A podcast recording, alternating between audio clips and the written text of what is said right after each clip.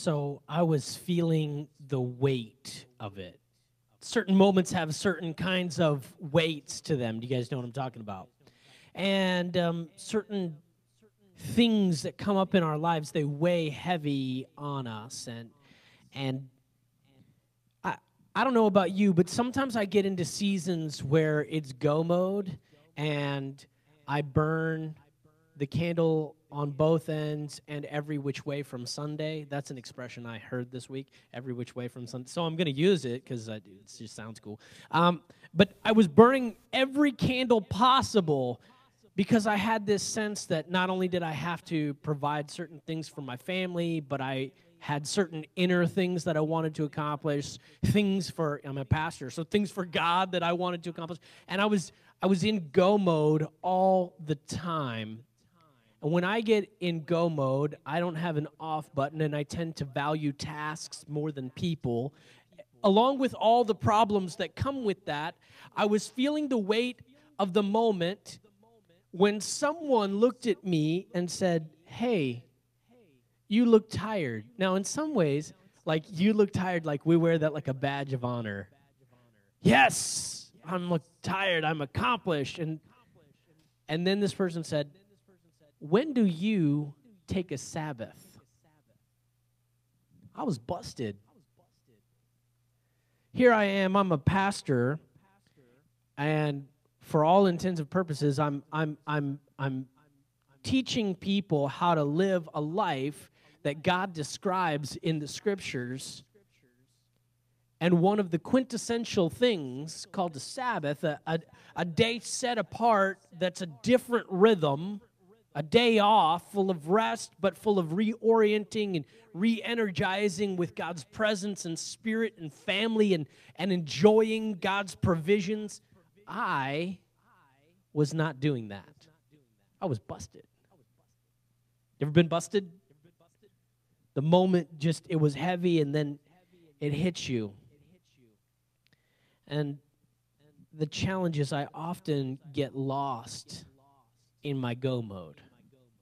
I often lose what's most important because I find my value and my identity wrapped up in what I'm doing. I had lost the sacred rhythm. So, if you didn't catch it by the title up here and the little video that played, we're starting a brand new series called Don't Waste Your Work. For how many of you, uh, at times in your life, work has been a four letter word? Okay, it's always a four letter word, but you know what I'm talking about. Like, you get up, I, work. I don't, I don't want to go, that job's terrible. I don't want. See, I began to ask the question as I explored some of this why do we do all of this? What is it all for? Has anybody ever asked that? Like, why do I why do I do all this? Is it just to provide for my family? Is it so that I can give my resources away? Is it so that I can retire and do other stuff? Like, why are we toiling away? And so we thought we'd bring this four part message series on work. And we're going to deal with rest we're going to deal with calling and purpose, and we're going to deal with failure. Ooh.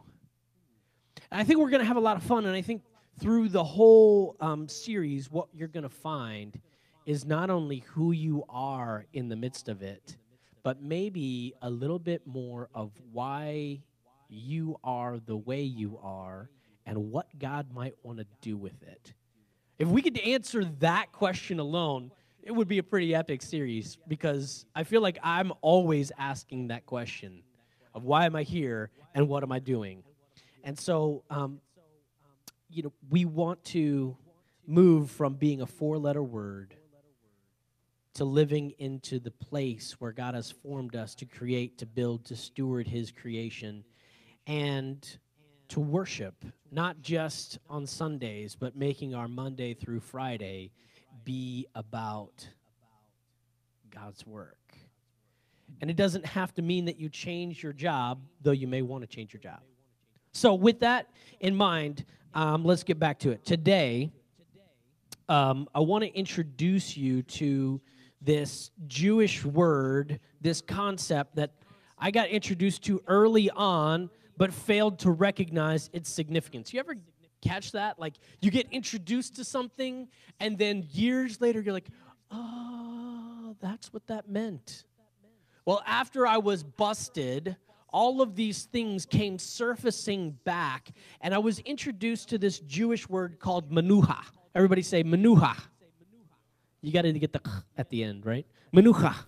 Yeah, you don't have. You could say manua. It just sounds way too much like manure. Anyway, um, manuha means rest.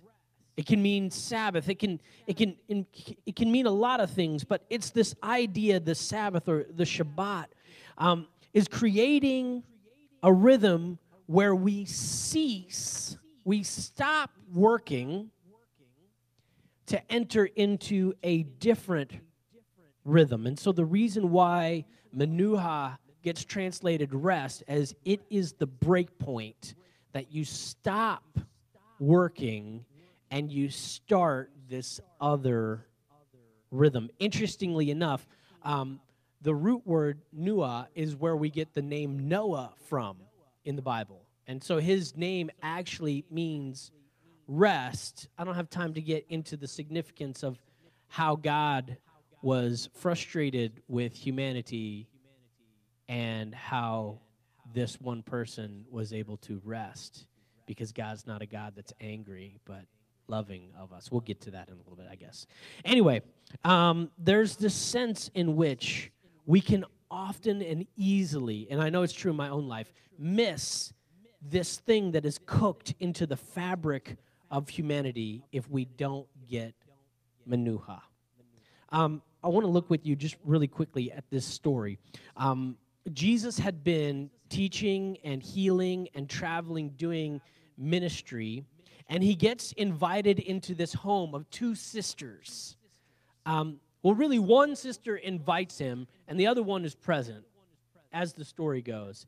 And um, and he's shown a meal of hospitality. We're just going to jump in. It'll be on the screen. It's on wayfinders.info if you want to follow along with message notes. You can even write yourself notes and email it to yourself later. But it's in Luke chapter 10. We'll start in verse 38. It says this Now, as they went on their way, Jesus entered a village, and a woman named Martha welcomed him into her house. She had a sister called Mary who sat at the Lord's feet and listened to his teaching.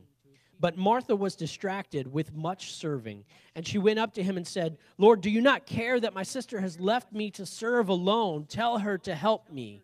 But the Lord answered her, Martha, Martha, you are anxious and troubled about many things, but one thing is necessary.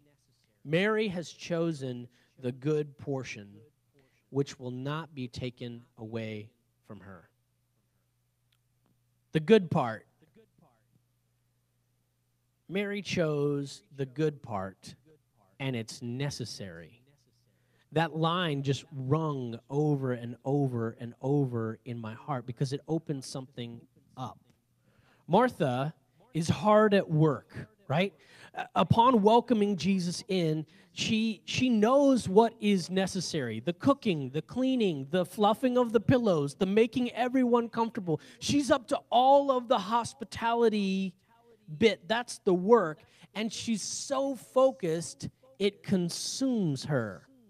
I have to admit, on Sunday mornings, when we're setting all of this up, I get consumed with is the screen showing all the cool uh, things coming up so that people, when they walk in, they feel this way? Is the music going in the parking lot so that when you walk in, you know where to go and you feel greeted even if no one's actually in the parking? I get I get distracted with all these things that I become Martha really, really quickly. Because whether it's here or whether it's in our home, right, Holly?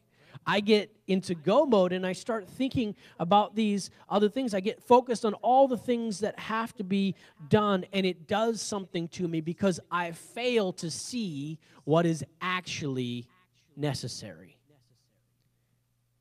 And I think that's what's going on in this story. Because Jesus says, You're busy. You're, you're preoccupied. Your anxiety is, Are you going to get all these tasks done? But To what avail are all the tasks going to bring you? There's a necessary part, and it's the good part. It's the good part, and she's chosen it. Rest. Manuha. When we rest, we rest in, we rest on. We cease and we enter into what all the work was for. See, prepping the house is great, but if you're still prepping the house when the one who you were prepping for is there, you're missing the opportunity to connect. Right? It, all of the work was for something. And Martha was distracted with things that she thought was necessary, whereas Mary chose to rest and she was fully present, fully engaged in the moment. She saw that being with Jesus was what all the work was for. Now, whether it is hosting somebody in your home, or making dinner and all the chores of home, or getting the kids' lunches to the bus stop, or the endless task list and client calls and meetings to take and things to do at work.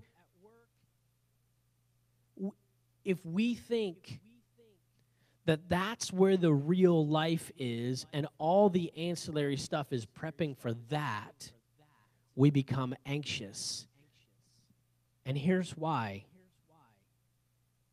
we miss and we can't enter into what is most important. Now, the rabbi that shared with me this word manuha, he described it like this, and this is really cool. Let's say you you prepped and you made a big dinner and you got a bunch of friends over. He said manuha is the is the moment where you sit down and you eat the meal, but it's really it's the moment right after everybody's done you know that moment after everybody's done and you're sitting at the table, you're sitting around the, the patio in the backyard, you're, you're sitting down, and nobody's doing the dishes yet. You're just enjoying the moment. You're being present. That's manuha. Rest. It's necessary and it's the good part. See, this whole thing is cooked into the fabric of creation. And it here's the crazy part is creation wouldn't be complete without rest. So it was commanded um, when God gives the Israelites these Ten Commandments. Um, they're learning what it means to be the people of God. And God gives them these list of priorities, of, of, of rules to kind of keep centered to keep themselves to really learn what it means to truly be human because up to that point they had been slaves right and when they were slaves what were they doing they were working seven days a week building bricks working working toiling toiling and their value was only placed on how much they produced and the quality of their production anybody ever feel like that's your life my value is tied to my performance. My value is tied to how much I can produce and the quality of that production. And it's into that moment that these slaves who had, who had been working seven days a week, and God's trying to reorient them to the truth of reality of what it means to be fully human. And so then he drops this command in, in Exodus and he says, Remember the Sabbath day. Keep it holy. Six days you shall labor and do all your work. But the seventh day is the Sabbath to the Lord your God. On it you shall do no work. It goes on to say this For in six days the Lord made the heavens, the earth, and sea, and all that is in them, and rested on the seventh day. Therefore, the Lord blessed the Sabbath day and made it holy. Holy means set apart. It's a portion. There's something different about the Sabbath, and it's this command rooted in the idea of the God who rest. There's something different about this type of rest. It's a joy, it's a fullness, it's it's it's entering into the party. It's like the whole week is building up for this moment where you get to be fully present with God, with your friends, with your family, where there is a sacred rhythm that reorients and centers your life and brings about the truth of what's really important. And we can easily miss it. So if you go all the way back, because it references that God created and in and and in the seventh day he rested. If you go all the way back to the creation story, it's a poem in Hebrew. It's written as poetry. And poetry is beautiful. And it moves from chaos in the beginning. The, the Lord began to create, now the earth was fullness of void, tohu bohu. It's utter chaos and desolation. And it moves from chaos to order. But in the midst of it, if you know Hebrew, there's this other symmetry that is happening. And it has to do with the idea of seven now, seven means fullness and completeness. Um, it, it, can mean richness, vitality, perfection, and they often create symbols out of numbers. But check this out. In this poem, the whole thing is building because verse 1, where it says, In the beginning, God created the heavens and the earth, it's actually seven words in Hebrew made up of 28 letters, which is four sets of seven. And it builds off of this to where you get into the second verse. It's 14 words. Eh, I could keep going. It's all divisible by seven all the way through. In fact, the word earth is mentioned 21 times, seven times three. The word God is mentioned 35 times, seven times five the the phrase it was so and the phrase it was good are both mentioned seven times it's this idea that it's it, it, it's a fullness and the whole thing builds to this 35 word section at the beginning of chapter 2 where it says this thus the heavens and the earth were finished and all the host of them and on the seventh day God finished his work and all that he had done, and he rested on the seventh day from all of his work that he had done. Verse 3 So God blessed the seventh day and made it holy, because on it God rested from all his work. I love this picture of rest. And here's why it's really cool rest can mean a bunch of different things, right? Rest can mean I stop and I take a break, I take a nap. For some of us, that might mean a nice hammock, you know, with waves close by. That's a rest. Rest can mean a lot of things, but you can also rest on. I meant to have a coffee cup here, but I drank it all. So rest on right? I can rest, or I can rest in. I can rest assurance. I can rest in this moment because something has happened. So rest can mean a lot of different things. So when he says he rested from the work, yeah, he ceased the work, but he ceased it so that he could enter in and be fully present. God rests, and it's something we need to take note of. That badge of honor of I'm so tired buys into this productivity lie. That my value, your value, our value as people is based on how much we produce, how much we create, how much we can get.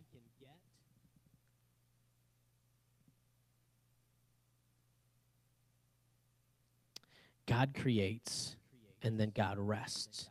God menuhas. He enters into the creation and enjoys it. He becomes fully available and present in it. When we, if we really want to experience the fullness of life, we have to rest. And so there's this divine and sacred rhythm of manuha.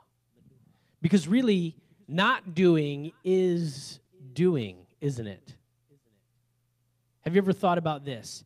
If, if you were to take music, and I, I love music, right? But if you were to take music and you look at the notes, without the rest notes, you just have an endless slew of noise. It's not actually creating a rhythm that constructs music. If you look at architecture, right, I could have two columns and I can set them up, and the space in between them is called negative space. Now, the columns are movable and they're physical and they're tactile, there's something, but the space in between them is also something. It creates an energy and a flow, it defines something.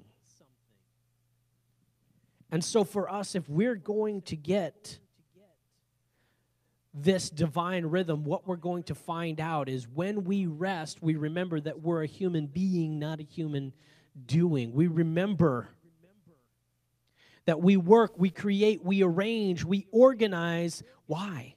So we can cease, enjoy, and experience.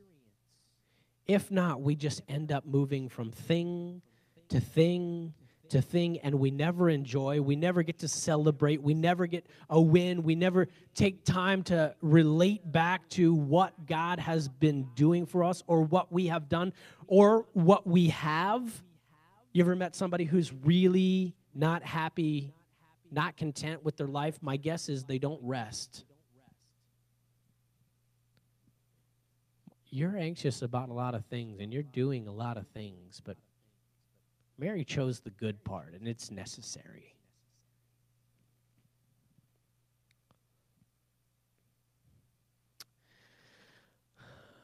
The scripture that we're talking about, or that we're talking from, in the Ten Commandments and in Genesis, this, this was all arranged hundreds and hundreds of years later after they were given the command to rest, to have a Sabbath day and the people of God, they didn't really follow through on that. And another country had taken them as slaves and exiled them out of their own country. And their prophets, who said, Why did this happen? They pointed back to the idea of we didn't rest. We didn't manuha. We didn't take the Sabbath seriously. We didn't rest the way God has this divine rhythm set out. And we valued production more than the people. And we valued these things because we couldn't remember who we are and what God had done for us. Their prophets suggest that when you don't rest, you actually lose perspective on what's important politically and economically and socially and all of the constructs that make us fully human. They lost themselves because they failed the sacred rhythm. So if we don't unplug, turn off, create free space, we may lose ourselves and the life God has for us. Why do we go? Why do we do? We go, go, go, go, go. We do, do, do, so that we can go more and do more.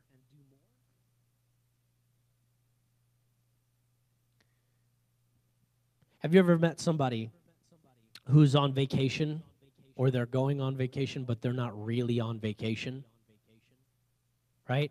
They're on vacation, but they brought their laptop, they brought their work, and they're thinking about work. They're not really gone from work, though they're physically departed from it. They haven't disengaged. Do you think that's restful? Because what it says is, though I've set aside a time to do something else, I'm unable to enter into it because although I said yes to this, this is not the real thing. The real thing is this work over here. And I'm just biding my time till I can get back to it. If I did that, not only would my wife throw my laptop into the closest ocean or pool, She's she just laughed behind the curtain. She she would because She wants me to be fully present. And if I can't disengage, I mean, there are people that they can't disengage, they can't turn off, so they just keep going. Or have you ever been around a friend and, and what they say is, oh, we just had a lazy day. Like we just, we slept in and we did absolutely nothing, and I feel so guilty about it. That ever happened? that kind of language is it's almost toxic because what it's eliciting is like if we actually rest we're failing to do the thing that is most important to us.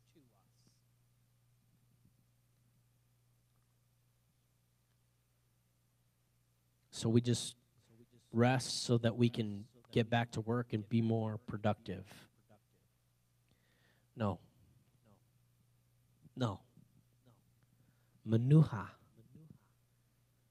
this type of rest says all the work was done so that we can rest in it, so that we can enter into it.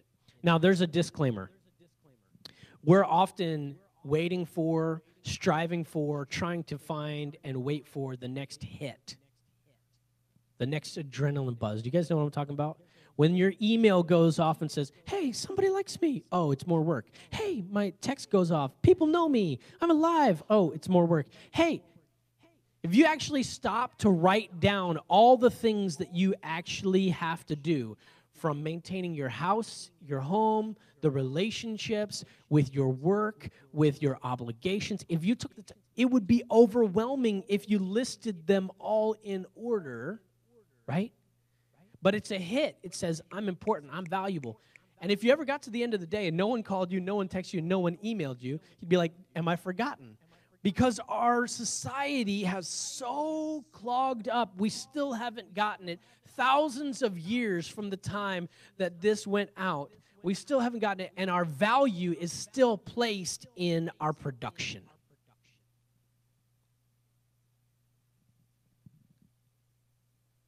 This type of rest, a Sabbath rest, is a day where the work is done, even if it isn't. By the way, that's a great spot for an amen. The work is done, even if it isn't. It allows us to breathe and think and enjoy what is most important. So here's some starting points as we draw to a close, here's some starting points for you. You ready? Think about a home with no manuha. Right? I work, Holly works, we're constantly going. If we don't have a rhythm of rest, if it's go, go, go, produce, produce, produce, think about what that does to our kids. Tell me about your grades. Tell me what you did today. We're taking you to karate. We're taking you to sports. We're taking you to music. We're taking you to. Your value is only based on your performance and what you did. Because if I'm not resting, if I'm not taking time to be fully present and engaged, if I'm not taking time to hear what's going on in their hearts and life, but I'm wrapped up in keeping them so busy and challenging them to produce, and I'm not saying we shouldn't challenge our kids to produce. Don't misunderstand what I'm saying we should challenge our, our, our kids.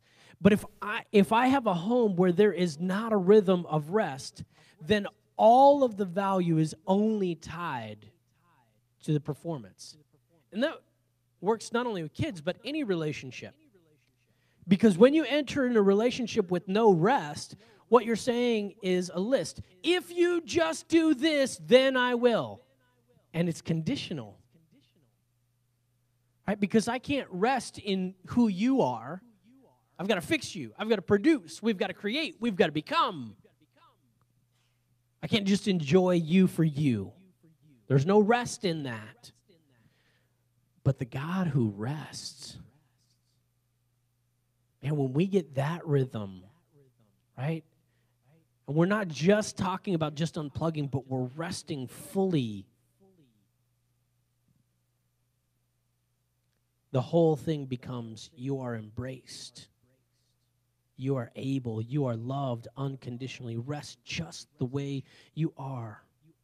It's no longer a list where we have to impress and care and do. And here's the thing when Holly says, I love you just the way you are, all of a sudden it makes me want to do something different. Isn't that weird?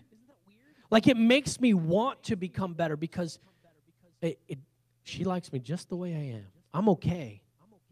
And if this is the God who rests and enters in and calls us to rest and enter in, no longer is your worth, your value, your identity from what you do. You don't have to pull your bootstraps up and have your life together to enter the doors of the church and connect with the Almighty because He's the God who is fully resting. But the crazy thing is, when you know that you're accepted just the way you are, it kind of makes you want to do better and different. It all of a sudden helps your perspective see what's most important. Not that my value comes from how big my paycheck is, or how many days in a row I've gone without a day off, or how many things I was able to accomplish that don't make it to my tombstone, but I get to rest, fully present in the moment, in what has been done. I get to rest in the real thing. I don't want to miss it. And I don't want to lose myself in the process. All the work is done, even if it isn't. I'm going to invite the band to come up. And as we enter into the holiday tomorrow, Labor Day. It's a day that our society itself said people are working so hard to produce all the time, they need a day to just stop laboring. Isn't it interesting that when relationships break down, when society breaks down, what all of a sudden we start to realize? Oh, Nobody was resting. Nobody was taking Manuha seriously. So this morning, as we head into the holiday tomorrow, maybe you're scheduled to work. I don't know. Maybe not. Maybe you will take the day off. Maybe you won't. But perhaps with the idea of Manuha, you have come to realize that for you, your identity, your value, it's always in the results. It's always in the production, and it's like a drug because it makes us feel important. And maybe this is your when do you Sabbath busted moment.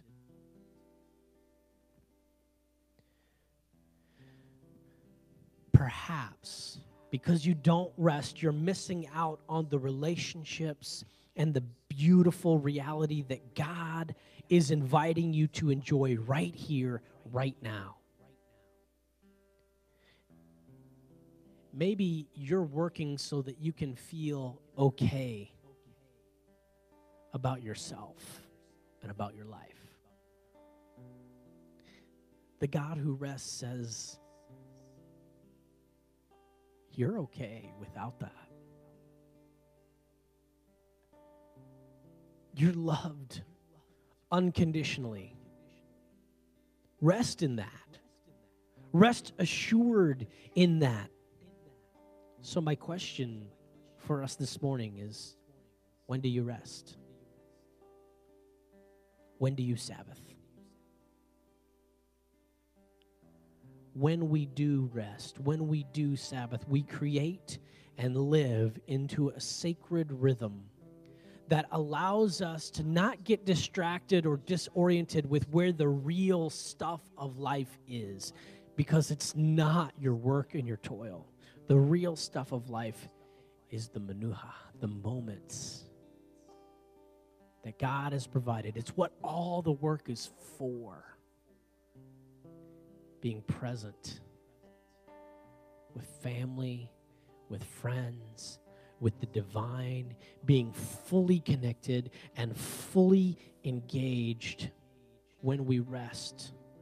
It resets our perspective because it's the good part.